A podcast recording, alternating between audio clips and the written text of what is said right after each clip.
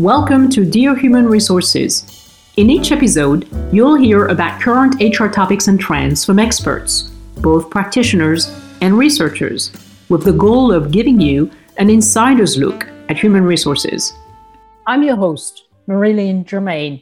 In this episode, Michael Yeanger, CEO of ResumeSieve, talks about the ways HR technology has failed recruiters and how artificial intelligence platforms could ignore biases and focus solely on the candidate's talent.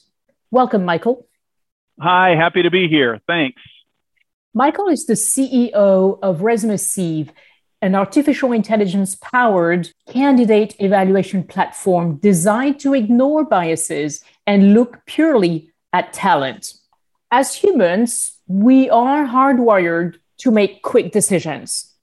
The way we think is largely shaped by a variety of unconscious biases. And unfortunately, there's nowhere more apparent where our unconscious bias plays out than during the recruitment process. Mm-hmm. And our guest today, Michael Yeanger, believes that by removing human biases in the recruitment process, organizations are able to hire a more diverse workforce. Mm-hmm. In fact, a recent McKinsey study shows that companies with a diverse workforce are 35% more likely to perform above their respective national industry medians. So, Michael, you say that HR technology has failed recruiters. How so? In a couple of ways. I've been in the talent acquisition space for almost 20 years, and what I have seen is technology has become complex and in some ways has become fragmented. And oftentimes it has become part of a package that you buy a certain set of tools and therefore you get what those tools have without really focusing on what is it that the recruiters do and how do you make life easier for the recruiter. Mostly it's been about record keeping and you know having a repository than it has been for improving the recruitment process. And that's one of the things that we are looking at in at ResumeSieve is how can we make the recruiter's life easier? How can we make them more productive, make them less manual, if you will? And there's a surprising amount of manual work still left in recruiting, even with all the technology that's available out there. So, one of the well known issues about using AI in recruitment is the mm-hmm. existence of biases because sure. algorithms are programmed by human beings who can have some biases regarding, I don't know, gender, race, age, right. etc. But you say, Michael, that an AI platform can ignore biases and only really look at talent. What's your secret sauce here? Well, let's break it down a little, Marie. The secret that we bring to the table is that we're looking at the skills without doing comparison. In other words, it's really more an algorithmic consideration. For us, the AI is breaking down the resume, is identifying the skills that are captured on the resume, all of which have really nothing to do with the person. So that, that when you can do the comparison, which is what we're doing, we're doing the evaluation and then the ranking of, of resumes we're doing it on an equal basis. Everybody is compared against the same set of criteria. And the way the system learns is it's learning about new skills and learning about new formats of how a resume is put together. Now, if you talk about just more generically, uh, your question a little bit bro- more broadly about what can you do about making AI less prone, the key to AI functioning is that the system has to have feedback of some sort. It has to be getting the word on what's working and what's not, which is aside from the, the algorithmic issue of unconscious bias, there's also the fact that that feedback means somebody has saying to the system, yeah, this person was good or this person wasn't good. And what was the basis for that decision making? And so it, in a sense, the, the way to train a system is you have to train the users in what they're doing but then you also have to look at it. You have to look at the output. You can't just trust that the system is going to consistently produce the results that you want. This is this is one thing that, that some of the big AI proponents have learned is that you can't just set it and walk away. You have to constantly be evaluating what is the output? Is the output as you expected?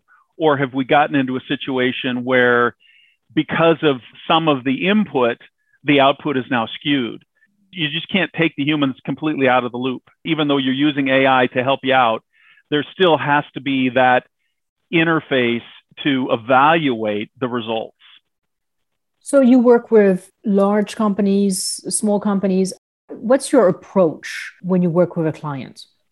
Quite frankly, yes to uh, both large and small companies our hope is that our software is easy enough to use that people can simply begin to use it on their own. There are times when we're having to work with somebody to help them through, well, you know, how do I use this with the other technologies that I have and whatnot?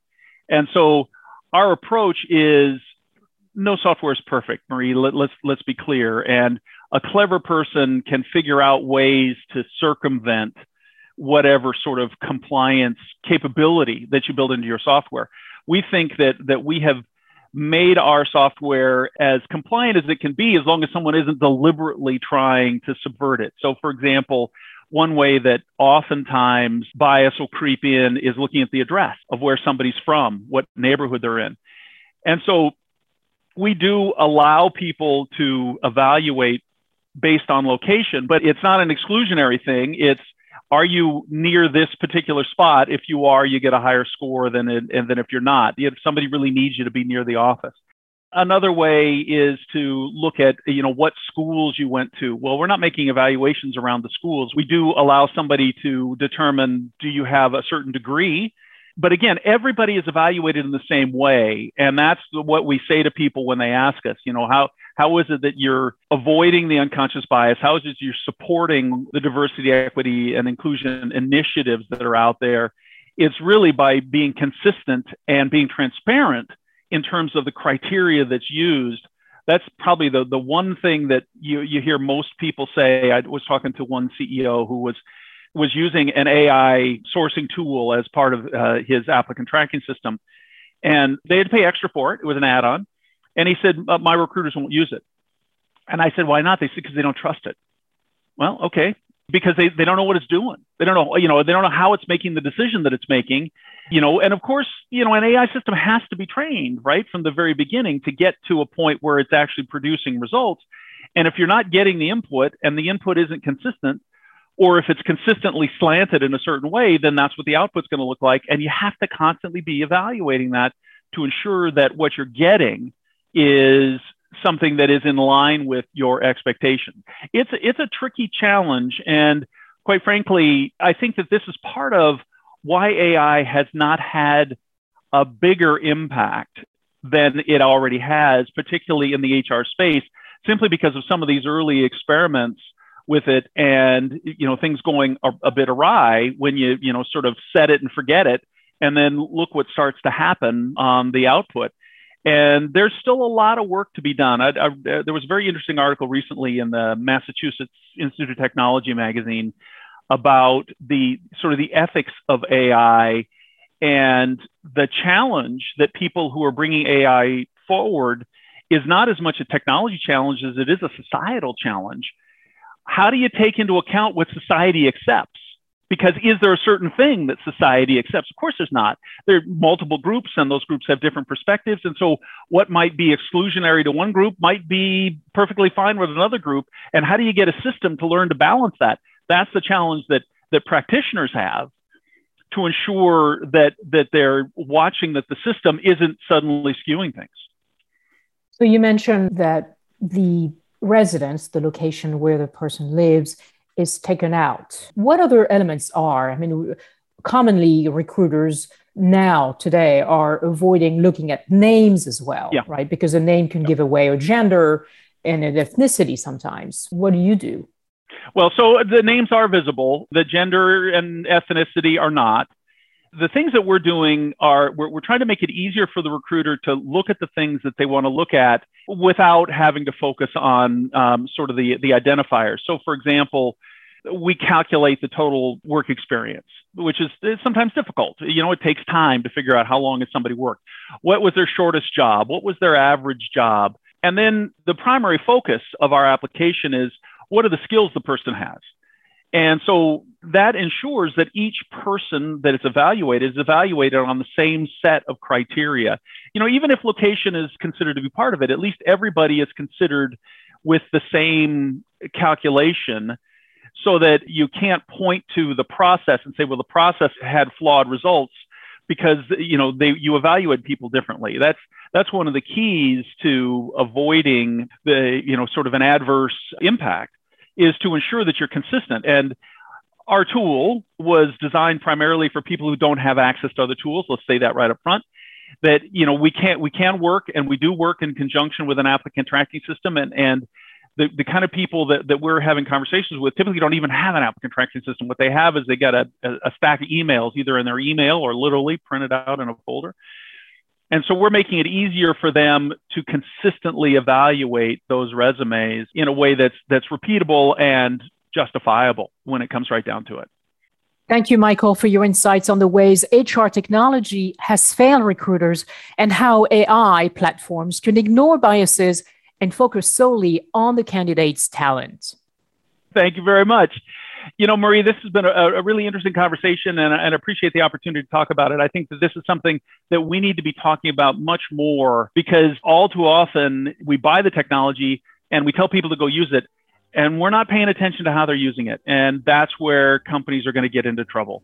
The challenges recruiters are having are not because of the technology itself, I think, rather because are we enabling the recruiters to use the technology more effectively? That's something for people to think about. I appreciate your time today.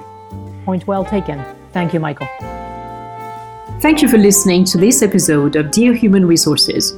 In each episode, you will hear about current HR topics and trends from experts, both practitioners and researchers, with the goal of giving you an insider's look at human resources.